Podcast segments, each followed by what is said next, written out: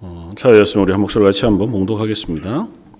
사랑하는 자들아 영을 다 믿지 말고 오직 영들이 하나님께 속하였나 분별하라.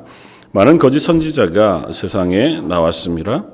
이로써 너희가 하나님의 영을 알지니 곧 예수 그리스도께서 육체로 오신 것을 시인하는 영마다 하나님께 속한 것이요 예수를 시인하지 아니하는 영마다 하나님께 속한 것이 아니니 이것이 곧 적 그리스도의 영이니라. 오리라 한 말을 너희가 들었거니와 지금 벌써 세상에 있느니라. 자녀들아 너희는 하나님께 속하였고 또 그들을 이기었나니 이는 너희 안에 계신 이가 세상에 있는 자보다 크심이라. 그들은 세상에 속한 고로 세상에 속한 말을 하매 세상이 그들의 말을 듣느니라.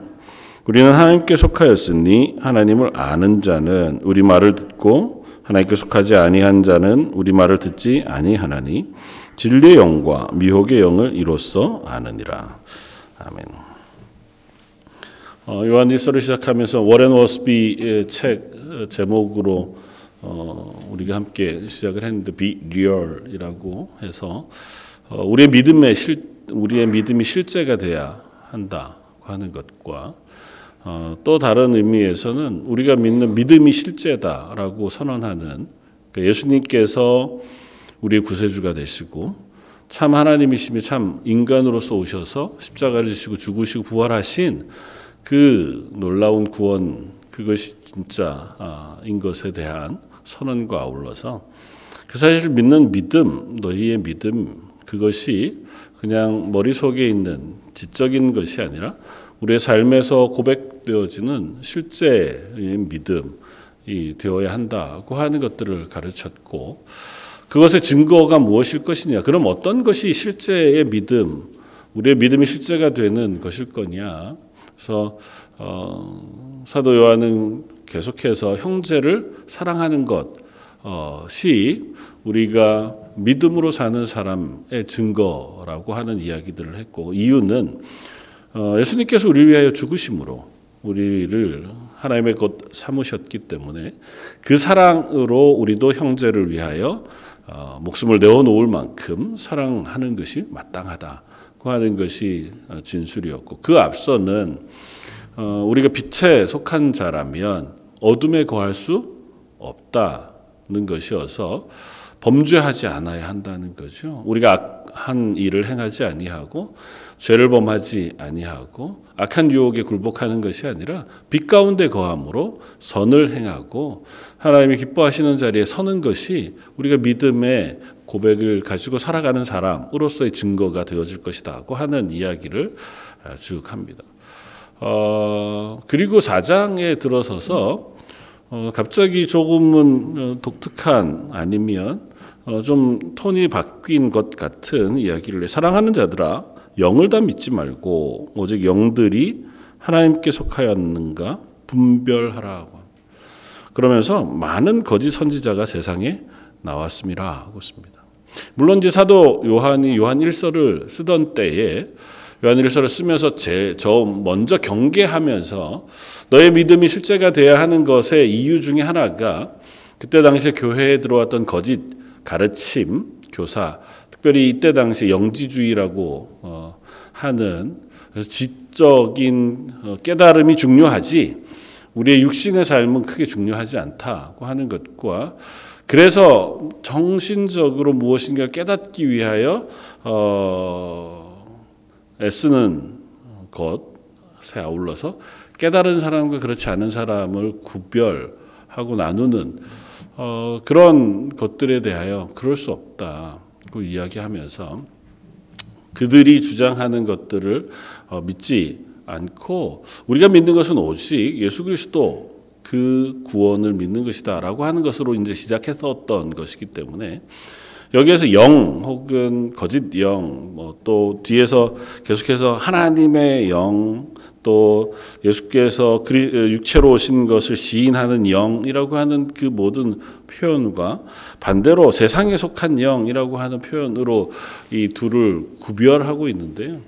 어, 그것 영적인 부분에 대한 것들을 이야기하기 전에 먼저 이 사도가 이야기하고 있는 분별하라고 하는 이 말씀을 우리가 한번 눈여겨볼 필요가 있습니다.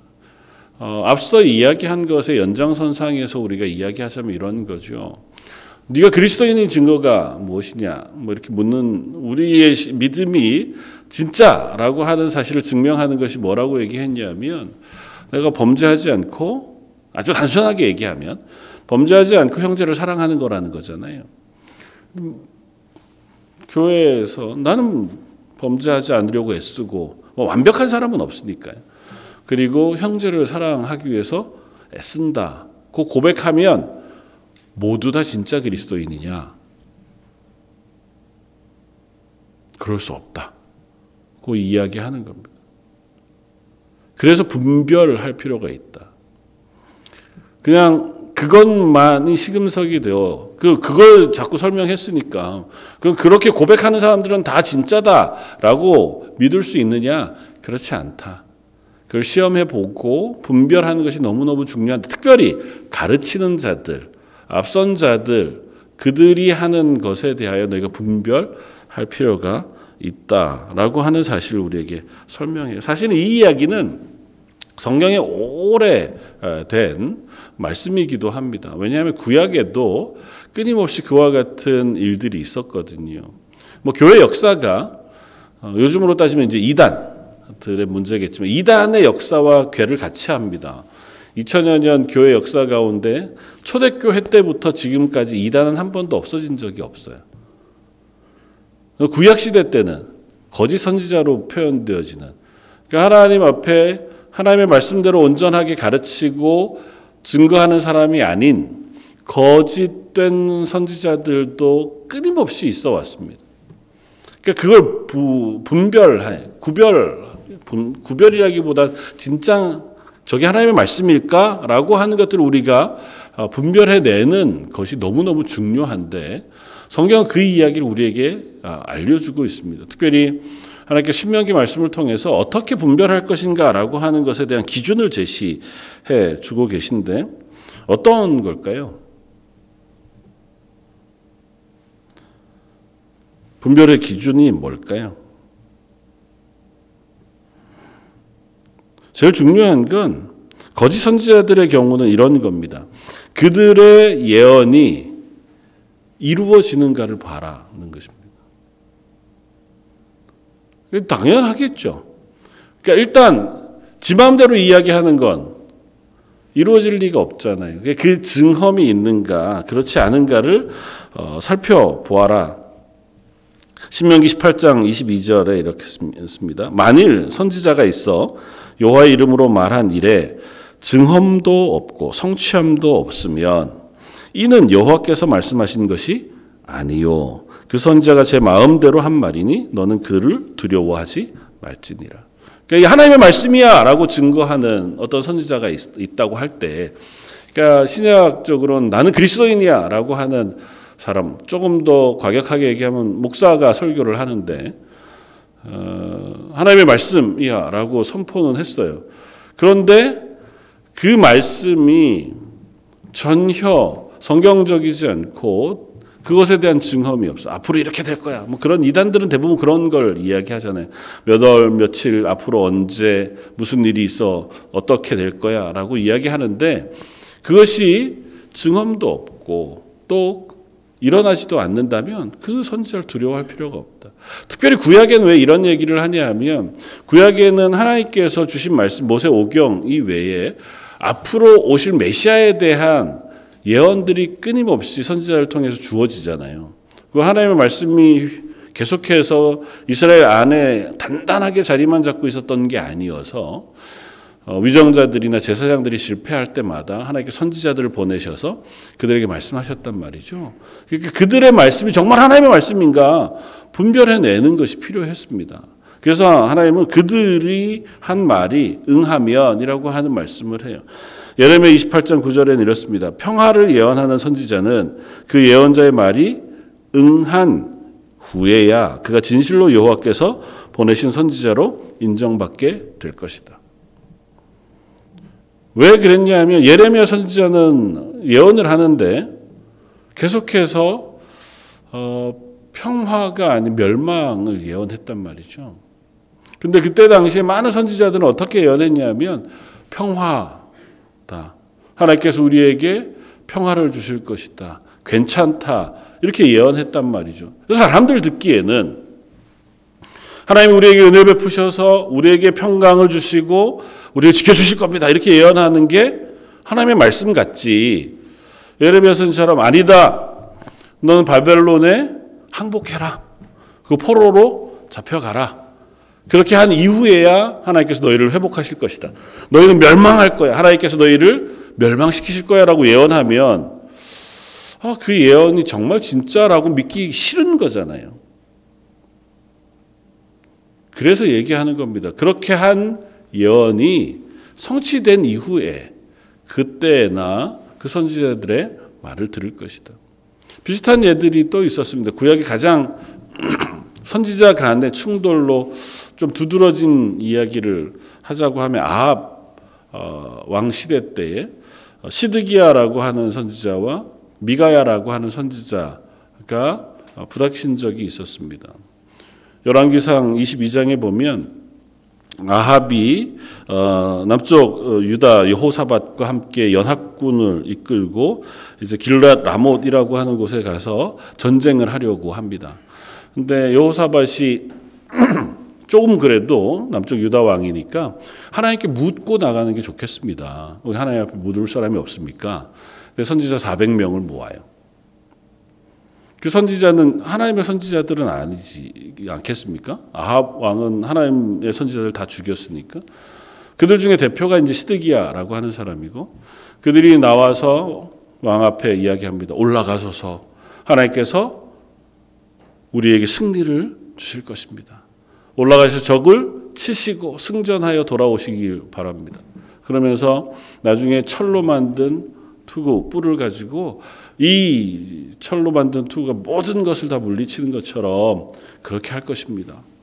근데 여호사밧이라고 하는 임금은 그것만 듣기에는 조금 그래서 또 다른 선지자는 없습니까? 하나님의 말씀을 잘 대언하는 선지자는 없습니까? 그러니까 어, 아합이 이야기에 있기는 있습니다. 한 사람. 미가야라고 하는 사람이 있기는 있는데 여호와께서 물을 수는 여호와께 물을 수는 있는데 내가 그 사람 부르지 않는 이유가 있습니다. 그 사람은 나한테 좋은 예언은 한 번도 한 적이 없습니다. 흉한 일만 나한테 예언하기로 내가 그 사람을 미워합니다. 그래서 그 사람 안 부릅니다. 그러니까 여호사밭이 아합을 설득합니다. 우리 미가야라고 하는 선지자를 불러다가 한번 물어보십시다. 미가야를 데리고 와요. 미가야가 어떻게 되겠느냐를 물으니까 다른 사람하고 똑같이 얘기합니다. 올라가십시오. 하나님께 승리하게 하실 겁니다. 근데 요즘 표현으로 따지면 영혼이 없는 거죠. 그냥 시키는 대로 하는 얘기 같은 거예요. 그러니까 좋다. 야, 내가 너한테 뭐라고 안 할 테니 정말 하나님이 하신 말씀이 뭐더냐? 그렇게 묻습니다. 미가야가 이렇게 얘기해요. 내가 보니 온 이스라엘이 목자 없는 양같이 산에 흩어졌는데 여호와의 말씀이 이 무리에게 주인이 없으니 각각 평안히 자기 집으로 돌아갈 것이니이다 하였습니다. 전쟁에 나갔는데 이렇게 집으로 돌아온다는 거예요. 핵심은 뭡니까? 주인이 없으므로. 그러니까 가시면 당신은 죽고 사람들은 다 뿔뿔이 흩어져서 자기 집으로 돌아갈 겁니다. 시드기야가 미가야의 뺨을 칩니다. 어디 안전이라고 이런 예언을 하느냐는 거죠. 미가야가 그렇게 고백해요. 정말 이 사람들의 말처럼 되기를 소원합니다. 그렇기는 하나 하나님께서 그렇게 말씀하시지 않는다는 거죠. 그럼 어떻게 해야 할까요? 분별할 수 있는 사람이었다면 안 갔어야죠. 전쟁에. 미가야 선지자를 통해 하나님 하신 말씀이 진짜잖아요. 그럼 안 갔어야죠. 어떻게 했을까요? 갔습니다. 어떻게 됐을까요? 죽었습니다. 근데 인간은 참 어리석어요. 구약의 많은 사람들이 그랬던 것처럼 하나님의 말씀을 분별하는 능력도 없거니와 분별하려고 하지도 않습니다. 내가 듣고 싶은 것을 듣고자 하고 내가 원하는 걸 보고자 해요. 제가 기도하면서 그런 고백을 했죠. 요즘 캐나다의 삶이라고 뭐 얼마 전 며칠 전에 되게 놀라운 뉴스가 하나 떴었는데요. 토론토 세네카 대학하고 어디하고 이제 배구 시합을 했다는 겁니다. 여자 선수들끼리 배구 시합을 했는데 그 중에 다섯 명이 성을 바꾼 사람들이라는 거예요. 근데 수술도 안 하고 호르몬 치료도 하지 않은 상태. 그러니까 그냥 그대로 작년에는 남자 선수였어요. 근데 올해는 나는 내가 생각해 보니까 여자야. 그렇게 해서 여자 선수가 된 거예요. 그런 선수가 다섯 명이 양쪽 배구팀 여섯 명 여섯 명 중에 이쪽은 세 명, 이쪽은 두 명이 있었던 거예요. 어디가 이겼을까요? 세 명 있는 팀이 이겼어요. 지금 세상이 그래요. 성별도 성 자기 결정권이라고 그러잖아요. 내가 결정할 수 있다는 거잖아요. 내가 원하면 다른 어떤 증험이나 생물학적 어떤 것 상관없이 내 생각이 맞다는 거잖아요. 그리고 그걸 존중해 준다는 겁니다. 그냥 우리는 우스갯소리처럼 취급하는데요. 이런 시대적인 흐름 속에 자라나는 우리의 자녀들 혹은 우리들의 생각들을 한번 점검해 볼 필요가 있습니다.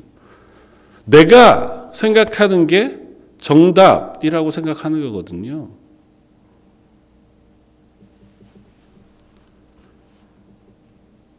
계속해서 인간 네가 모든 걸 할 수 있어. I can do it 하는 광고가 온 세상을 지배하고 있잖아요. 난 뭐든지 할 수 있어. 난 뭐든지 될 수 있어.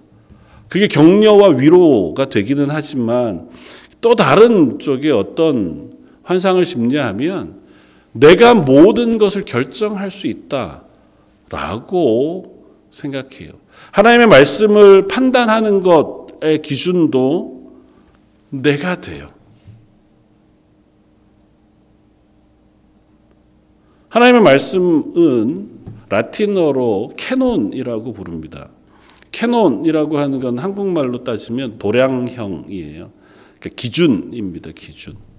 잣대가 된다는 거예요. 그러니까 canon은 바뀌지 않습니다.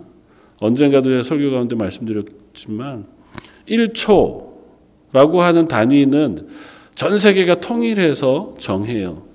쿼츠 수정이 몇 번 떨리는 고 시간을 1초로 규정한다.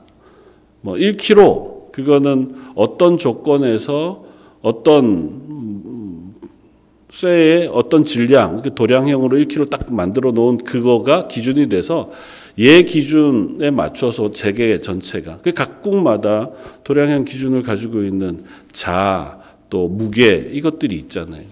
그게 기준이거든요. 근데 기준이 바뀌면 세상이 혼돈스럽습니다. 북미만 해도 그렇죠. 캐나다는 킬로미터 쓰는데 미국은 마일 쓰잖아요. 그 기준이 다른 거예요. 물론 그것도 이제 환산해서 같은 기준으로 바꿀 수 있으니까 저희가 살기는 하지만 야, 너 이만큼을 너는 뭐 30cm라고 쓰지만 나는 이걸 1m라고 쓸 거야. 그러면 같이 못 사는 거죠. 그래서 필요한 게 기준이잖아요. 하나님 인간이 이 땅을 살아가게 할 때에 기준을 주셨습니다. 말씀이라고 하는 기준을 주셨는데 요즘 세상은 어떻게 생각하냐면 내가 이걸 내 마음대로 바꾸고 판단할 수 있다고 생각해요.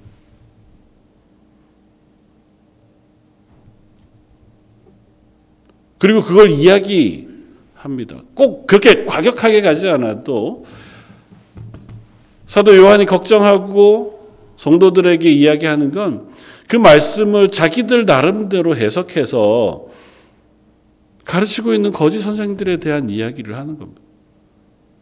그들은 세상의 사람들이에요. 그래서 세상 사람들이 그 사람들의 말을 들어요. 그 사람들의 구미에 맞거든요. 내가 생각하는 것과 비슷한 생각을 해요. 내가 생각하는 판단과 비슷한 판단을 하고 이야기하는 것이기 때문에 훨씬 더 쉽게 들리는 거죠. 그래서 우리에게 묻는 겁니다. 너희는 어떤 기준을 가지고 하나님의 말씀 또 그리스도인의 삶 참된 그리스도인으로서의 믿음을 분별해 낼 것이냐고 묻는 겁니다. 사도 요한은 아주 단순한 얘기를 합니다. 사도 요한은 여기에서 이절에 보면 이로써 너희가 하나님의 영을 알지니 곧 예수 그리스도께서 육체로 오신 것을 시인하는 영마다 하나님께 속한 것이다. 그리고 이걸 부인하는 것, 부인 시인하지 아니하는 영마다 하나님께 속하지 아니한 어, 것이어서 이것은 바로 적 그리스도의 영이라고 하고 곧 올 것이라는 얘기를 너희가 계속 들었죠. 이미 세상 가운데 와 있다라고 선언해요. 한 가지 기준으로 따지자면 이거예요. 예수님이 육체로 이 땅 가운데 오셨다고 하는 사실을 믿느냐 하는 것입니다. 어, 저희야 뭐 그게 크게 중요하 아니, 중요하진 중요하죠. 그렇게 기준이 될 것 같지 않아 보여요. 우리는 다 믿잖아요. 예수님 이 땅에 육체를 가지고 오셨다는 사실을 믿잖아요. 근데 이때 당시에는 이것이 대단히 큰 도전이었습니다. 왜냐하면 이성적으로 이해가 잘 안 됐거든요. 영원하신 하나님, 권, 전능하신 하나님, 그 한계가 없으신 하나님이 인간의 육체 가운데 오셔서 인간이 되셨다는 게 도무지 믿어지지 않는 거예요. 그래서 그걸 설명하느라고 생긴 숱한 이단들이 그때 당시에 있어 왔던 거든. 아, 그런 게 아니고 하나님이 그냥 인간의 육체를 옷처럼 입으신 것이다. 그러니까 하나님이셨지 겉으로 보기에만 인간인 척 하신 것이었지라고 생각하면 좀 수월해야 하잖아요. 근데 성경은 그런 얘기를 하지 않습니다. 예수님은 완전히 인간으로 오셨고 완전한 하나님이셨다고 선언해요. 그게 내 기준에서 이해가 되느냐, 설명이 되느냐, 이기 이전에 하나님의 말씀 가운데 그것을 선포하고 그래야 하는 이유를 설명해 주었습니다. 그걸 믿을 거냐라고 하는 사실을 우리가 질문하고 있는 거죠. 저 여러분들에게도 동일한 질문을 하고 있습니다.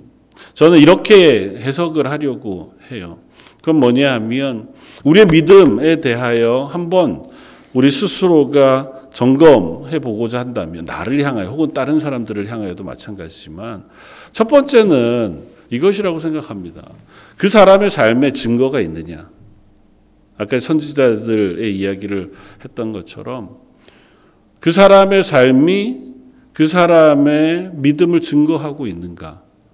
조금 더 단순화시켜서 얘기하면 저 사람 믿는 대로 행동하고 있는가.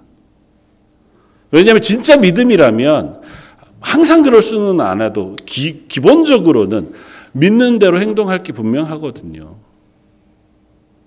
믿음이라는 건 그거잖아요. 내가 이리로 가면 오늘 너무 위험할 것을 알아요. 왜냐하면 여기에 지금 사고가 일어날 걸 내가 미리 알았다고 쳐요. 그러면 사람들도 가지 말라 그러고 나도 거기 안 가는 게 맞죠. 근데 나 말은 그렇게 했어. 이리로 가면 다 죽습니다. 그런데 보니까 그 사람은 거기로 편안하게 가. 그러면 그 사람이 말한 건 거짓말일 가능성이 높잖아요. 말하고 행동이 다른 거니까요. 근데 우리는 그런 일을 합니다. 난 예수 그리스도를 믿습니다. 라고 얘기하고 하나님 살아계십니다. 라고 믿어요. 그, 그 하나님이 나의 삶의 주인이시라고 믿고 그 하나님이 나의 삶의 생사화복을 주관하신다고 믿습니다. 근데 그게 우리의 삶의 증거가 잘 안 될 때가 많습니다. 내 삶은 삶이고 믿음은 믿음일 때가 종종 있습니다. 그래서 우리는 자꾸 질문해 봐야 돼요. 정말 난 이것을 믿는 사람인가? 믿음이라는 건 무엇을 믿는 거잖아요. 누구를 믿는 거잖아요. 난 하나님을 믿고 하나님 말씀을 믿는 거잖아요. 그러니까 그 믿음이 내 삶을 증거하고 있나? 심지어 예수님은 가르치시면서 말씀하시죠. 열매로 알 것이다.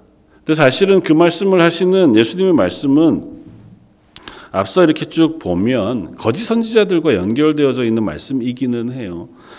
마태복음 7장 15절 이하에 보면 거짓 선지자들을 삼가라 양의 옷을 입고 너에게 나오나 속은 노략질하는 이라 그렇게 말씀하시면서 그 뒤에 보면 그들의 열매로 그들을 알지니라고 말씀하세요. 그러니까 달콤한 이야기하는 선지자 혹은 가르치는 지도자들을 조심해라. 겉으로 보기에는 양인 것 같지만 실제로는 이리와 같은 존재들이어서 그들을 분별하는 방법은 아주 단순하다. 열매로 알 것이다. 그들이 한 말이 아니고 그들이 한 삶으로 그들이 맺은 열매로 그들이 어떤 존재인지를 깨달아 알 수 있고 분별할 수 있다 라고 이야기합니다. 사실 우린 연약한 존재잖아요. 제가 스스로 이런 말씀들을 묵상할 때마다 어, 질문합니다. 정말 나는 말한 대로 설교한 대로 살아가고 있느냐? 고 물으면 늘 두렵죠. 그래서 말씀을 준비할 때마다 어떤 때는 야, 이 말씀은 오늘 못 전하겠는데 싶은 때가 없지 않아요. 어떤 때는 분명히 말씀대로 내가 살아야 하기 때문에 당연히 이 결정을 해야 되는데 그게 너무 어려울 때도 있습니다. 우리는 이 땅을 살아가니까요. 육신의 사람이니까요. 먹고 사는 것이 우리의 삶에 대단히 중요한 일이기도 하니까요. 하나님 나를 먹이십니다라고 고백은 하지만 그래도 당장 오늘 먹을 게 없으면 걱정되는 건 사실이거든요. 하나님 내 삶의 주인이십니다 라고 고백하지만 당장 내 삶을 위해서 준비되어진 어, 무엇인가가 없을 때라면 하나님 이것들을 어떻게 해야 하나요? 라고 하는 질문 속에 빠질 수밖에 없는 게 우리의 인생이니까요. 그러니까 그 사이에서 우리가 기억해야 할 것이 있습니다. 그냥 무조건 그래서 모든 걸 다 포기할 거냐는 아니죠. 우리의 삶을 성실하게 살고 최선을 다하여 수고해야죠. 그러나 방향이 어느 쪽이냐는 거예요. 방향이 네가 믿는 믿음이 너희 삶 속에 증거되어지는 확인되어지는 그 삶을 살고 있느냐. 그게 아마 첫 번째일 겁니다.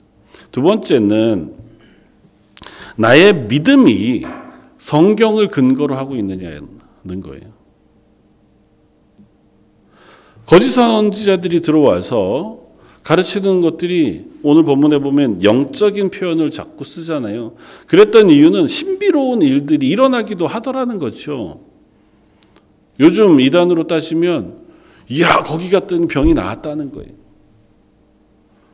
그분이 안수하면 막 귀신이 쫓겨나고 우리 어머님이 너무 심각한 암으로 고생하셨는데 거기 가서 기도받고 또 금식하시더니 암이 사라졌다는 거예요. 그런데 어떻게 저분이 이단일 수 있겠냐는 거잖아요. 증험이 있는 거잖아요. 근데 그 증험만으로 안 되고 그 기준에 하나 더 할 것이 있는데 그게 뭐냐 하면 하나님의 말씀이에요. 그건 구약 성경 그 거짓 선지자에 대한 기준을 제시하는 신명기에도 분명하게 나타납니다. 신명기 13장 1절에서 3절까지 쭉 말씀을 보면 이렇게 합니다. 너희 중에 선지자나 꿈꾸는 자가 일어나서 이적과 기사를 내게 보이고 그가 내게 말한 그 이적과 기사가 이루어지고 너희가 알지 못하던 다른 신들을 우리가 따라 섬기자고 말할지라도 너는 그 선지자나 꿈꾸는 자의 말을 청종하지 말라. 이는 너희의 하나님 여호와께서 너희가 마음을 다하고 뜻을 다하여 너희 하나님 여호와를 사랑하는 여부를 알려하사 너희를 시험하심이니라고. 어떤 사람이 나와서 기적을 행해요. 어떤 사람이 나와서 되게 놀라운 일을 행하니까 와, 저 사람 진짜인가 보다. 그랬는데 들어보니까 뭐 하냐 그러면 하나님이 아니라 다른 신을 섬겨야 된다라고 얘기하거든.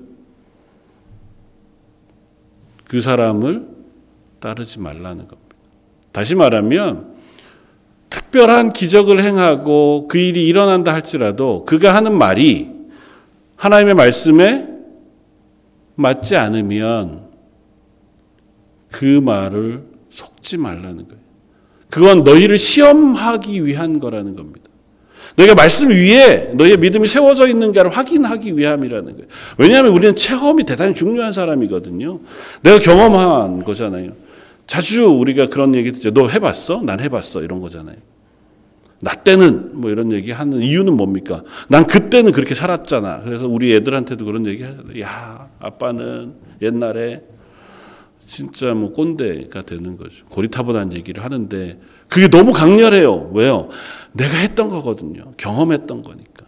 그건 진짜잖아요. 내가 경험하니까. 그 진짜를 믿지 말라고요. 내 감각도 믿지 말라고요. 아니, 믿지 말라는 게 아니고 점검해 보라고요. 뭘로요? 하나님의 말씀으로. 말씀에 하신 대로 하나님 때로는 우리에게 기적을 행하세요. 말씀하신 대로 우리에게 복을 부으시고 길을 여셔요. 그러나 때로는 우리가 기대하는 것과 하나님의 말씀이 다르거든 분별하라는 거예요. 하나님의 말씀이라고 하는 건 모든 것의 기준이어야 한다는 겁니다. 이 영지주의자들이 와서 되게 놀라운 이야기를 해요. 놀라운 것처럼 살아요. 그런데 그들의 말이 성경에 비추어 봐 틀리면 그러면 그들은 어떤 이야기를 하고 무엇을 한다 할지라도 그것이 진리일 수 없다는 겁니다. 예수님이 육체로 오신 것을 믿지 않는 영마다라고 표현하는 그 표현의 핵심은 그거예요. 예수님이 이 땅에 오시는 것과 오셔서 하신 그 모든 것을 성경이 기록하고 있고 성경을 응하게 하시려고라고 계속해서 표현하고 있거든요. 그러니까 예수님이 그냥 성경하고 말씀하고 상관없이 어느 날 느닷없이 오셔서 당신 혼자 뭔가를 하시다가 가신 게 아니에요. 우리는 사실 이런 얘기 하잖아요. 구약이 도대체 왜 필요해? 이스라엘 백성들, 그 남의 나라 얘기가 뭐 그렇게 중요? 거기 했던 이야기들 쭉 들어보면, 야, 하나님 너무하신 거 아니야? 이스라엘을 살리시기 위해서 가나안 땅에 잘 살고 있던 사람들 다 죽여버리고 땅 빼앗고 뭐 이러신 이야기인데 내가 이스라엘이면 좋지만 입장 바꿔 생각해 보면 요즘 또 팔레스타인하고 이스라엘하고 싸우고 있으니 입장 바꿔 생각해 놓으면 내가 거기서 쫓겨나고 죽는 사람 입장이면 와 하나님 너무 하신 거 아닙니까 이런 생각 드는데 구약 이거 믿어야 되냐는 거죠. 구약 전체의 말씀 우리가 보, 지 않아서 그래요. 구약을 통해서 하나님 하나님의 성품이 무엇인지를 우리에게 가르치시고 또 그 안에서 하나님의 구원의 모델을 제시해 주세요. 그러면서 그 구약이 있었기 때문에 구약 가운데 예언해 주시고 기대하게 하신 하나님의 구원의 약속 그 예수 그리스도를 기다리게 해 주셨고 오신 예수님이 그 구약에 약속하신 하나님의 메시아인 것을 확인할 수 있도록 구약을 우리에게 주신 거예요. 그러니까 하나님 말씀을 통하여 하신 그 모든 것들을 이루세요. 그리고 그 말씀은 분명하게 우리에게 부어진 바 되었어요. 그게 내가 이해할 수 있느냐, 이해할 수 없느냐의 문제하고는 달라요. 왜 이게 1m입니까? 왜 이게 30cm? 그거, 그걸 증명할 방법이 없어요. 그건 약속이잖아요. 구, 약이고 신, 약이에요. 하나님이 우리에게 하신 약속이고 하나님 말씀이에요. 그게 내 이성적으로 이해가 되거나 과학, 현대 과학에 맞느냐. 그건 중요하지 않아요. 하나님 천지를 만드신 하나님이 과학을 넘어서는 게 뭐 그렇게 어려운 일인가요? 하나님 천지를 만드셨다면 이 천지를 운행하시는 분이 하나님이시라면 그 하나님이 천지의 운행의 질서를 조금 멈추시거나 바꾸실 권능이 있으신 게 당연하죠. 웬만하면 하나님 그렇게 안 하세요. 노아 홍수 이후에 그렇게 말씀하셨잖아요. 날과 해와 계절이 이제는 계속 반복될 것이다. 그러니까 하나님께서 이 질서를 지키세요. 그러나 명심할 건 그 하나님이 그것들을 다 능가하실 권능과 지혜가 있으신 분이라고 하는 사실이고 그 하나님 우리에게 하신 말씀이 성경 말씀이라는 거예요. 그러니까 내가 아무리 똑똑해도 이 말씀 전부를 내 판단으로 이건 맞고 이건 틀리고라고 이야기할 수 없다고요. 그럴 수는 있죠. 내가 이건 이해가 안 되니 하나님 이건 나중에 제가 하나님 나라가 물어볼게요. 그리고 체크해 놓을 수는 있죠. 그리고 안 되면 계속 확인해 보는 겁니다. 창세기부터 계시록까지의 말씀을 계속해서 우리가 읽고 묵상하다가 보면 이 말씀은 연결이 되어져 있거든요. 서로가 서로를 증거해 줘요. 그리고 서로가 서로를 이해하게 해 줘요. 제가 목사기 때문에 그런지 몰라도 말씀을 배우고 말씀 묵상하고 또 말씀을 준비할 때마다 대단히 기쁘고 즐거웠던 때들이 꽤 많이 있었습니다. 와, 성경이 이렇게 명확하고 정확하게 연결되고 확인되어지는 말씀이라는 걸 확인할 때마다 깜짝깜짝 놀라고 기뻐했던 때들이 죄송합니다만 과거형으로 있었습니다. 지금도 당연히 있죠. 근데 이제는 너무 익숙하기는 해요. 하나의 말씀이 제가 다 안다는 의미가 아니고 어, 이미 그러면 안 되는데 읽으면 그동안 제가 중요하게 보았던 것, 또 기쁘게 봤던 것들이 먼저 눈에 들어오니까 이렇게 이렇게 보기가 잘 안 되기는 해요. 그래서 애써야 돼요. 수고해야 되기는 하는데 말씀은 보면 볼수록 즐겁습니다. 행복합니다. 에이 목사님 거짓말하지 마십시오. 그렇게 얘기하겠지만 대단히 놀라운 거예요. 창세기부터 계시록까지 1500년의 간격을 두고 서른 한 대여섯 명의 저자들이 쓴 그 책들이 하나로 연결되는 게 얼마나 놀라운 일이에요. 그걸 경험할 수 있다니까요. 내가 이해가 안 되고 확인이 안 되면 그것을 위하여 기도하면서 성경을 보는 게 필요해요. 베레아 사람들이 그랬잖아요. 겸손한 마음으로 말씀을 듣고 듣기는 하지만 어떻게 해요? 그 말씀이 그런가 해서 매일 성경을 상구 읽었고 묵상했다고요. 겸손하게 받기는 하지만 정말 그것이 그런가 해서 확인하는 그런 시간들이 필요하다고요. 저 여러분들에게도 마찬가지입니다. 사도 요한이 하고 있는 말이 그런 거예요. 그러면서 마지막 권면을 이렇게 합니다. 자녀들아, 너희는 하나님께 속하였고 또 그들을 이기었나니 이는 너희 안에 계시니가 세상에 있는 자보다 크시며 걱정하지 마라. 근데 그렇다고 해서 너희를 걱정하게 하려고 이 말을 하는 게 아니야. 분별 못할 가능성이 많고 너희 믿음이 가짜일까봐 걱정 그 얘기를 하려는 게 아니고 너희에게는 이미 그럴 수 있는 지혜와 힘이 있다는 사실을 기억해라. 뭘로요? 우리 안에 부으신 성령께서 우리 하여금 그걸 분별할 수 있도록 하신다고요. 우리가 그리스도인이면 반드시 하나님이 그 은혜를 베푸세요. 내 그리스도인이 아니면 만약에 내가 세상에 속한 사람이라면 그게 이해가 안 되는 게 맞죠. 그래서 세상에 속한 영, 하나님께 속한 영이라는 표현을 요한이 쓴 거예요. 우리 속에 성령이 계시면 성령은 하나님의 말씀을 깨닫게 하시는 영, 진리의 영이시잖아요. 그러니까 내가 혹 의심이 되고 걱정이 되더라도 말씀을 묵상하고 배워가는 한 그리고 그것들을 우리가 하나님의 은혜를 구하는 한 그 말씀대로 깨달아지는 힘이 있어요. 결코 잘못된 것으로 넘어가지 않게 하시는 하나님의 은혜가 있습니다. 다만 우리가 그걸 하지 않거나 그걸 기대하지 않기 때문에 그 깊은 깊은 깨달음의 자리에 혹못 나갈 수는 있을지 모르지만 우리 하나님의 자녀인 이상, 하나님 우리 속에 부신 성령이 우리 가운데 계신 이상, 말씀은 반드시 우리에게 깨달아지는 힘이 있습니다. 그리고 그렇게 할 것이니 걱정하지는 말아라. 그러나 우리를 향하여 세상은 끊임없이 도전해 온다는 사실도 기억해라. 너희를 미혹하기 위해서 거짓 선지자들이, 거짓 교사들이 정말 다양한 방식으로 우리를 흔들 것이다. 때로는 기적적인 일들을 통해서 때로는 진짜 말한 게 맞는 것처럼 예언하고 세상 권세 잡은 이들도 그걸 잘 하거든요. 제가 언젠가 말씀드렸지만 뭐 어디 땅을 사면 그 땅값이 오를 것인지를 알고 싶으면 하나님께 기도하지 말고 점을 치라니까요.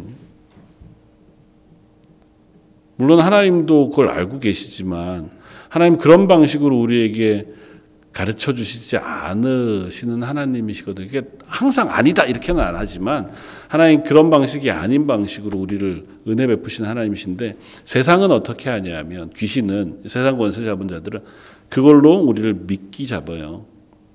그바. 그래서 우리가 하나님의 말씀을 떠날 수만 있으면 하나님을 우리가 의심할 수 있으면 얼마든지 할 수 있습니다. 물론 그들이 세상을 바꾸지 못해요. 우리의 영혼을 완전히 바꾸지 못해요. 그러나 우리를 흔들 수는 있습니다. 분별하여 우리가 정말 내 믿음이 진짜인가 그리고 내가 믿음대로 살아가려고 애쓰고 있는 게 맞는가 질문하면서 우리 하나님의 말씀 위에 서서 걸어가는 저와 여러분들 되시기를 주님의 이름으로 부탁을 드립니다.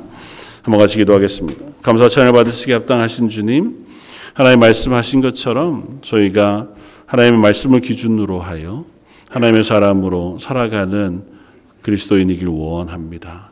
말씀 위에 서서 우리에게 허락하신 그 성령의 충만한 인도하심을 구하며 매일매일마다 우리의 믿음의 고백을 따라 살아가는 저희들 되길 소원하오니 저희들의 연약한 부분 하나님께서 도우시고 저의 필요한 것들을 하나님께서 채우셔서 이 땅 가운데에서도 늘 기뻐하며 감사하며 하나님의 사람으로 살아갈 수 있는 저희 런던 제일장로교 모든 성도들 되게 하여 주옵소서. 모든 말씀 예수님 이름으로 기도드립니다. 아멘.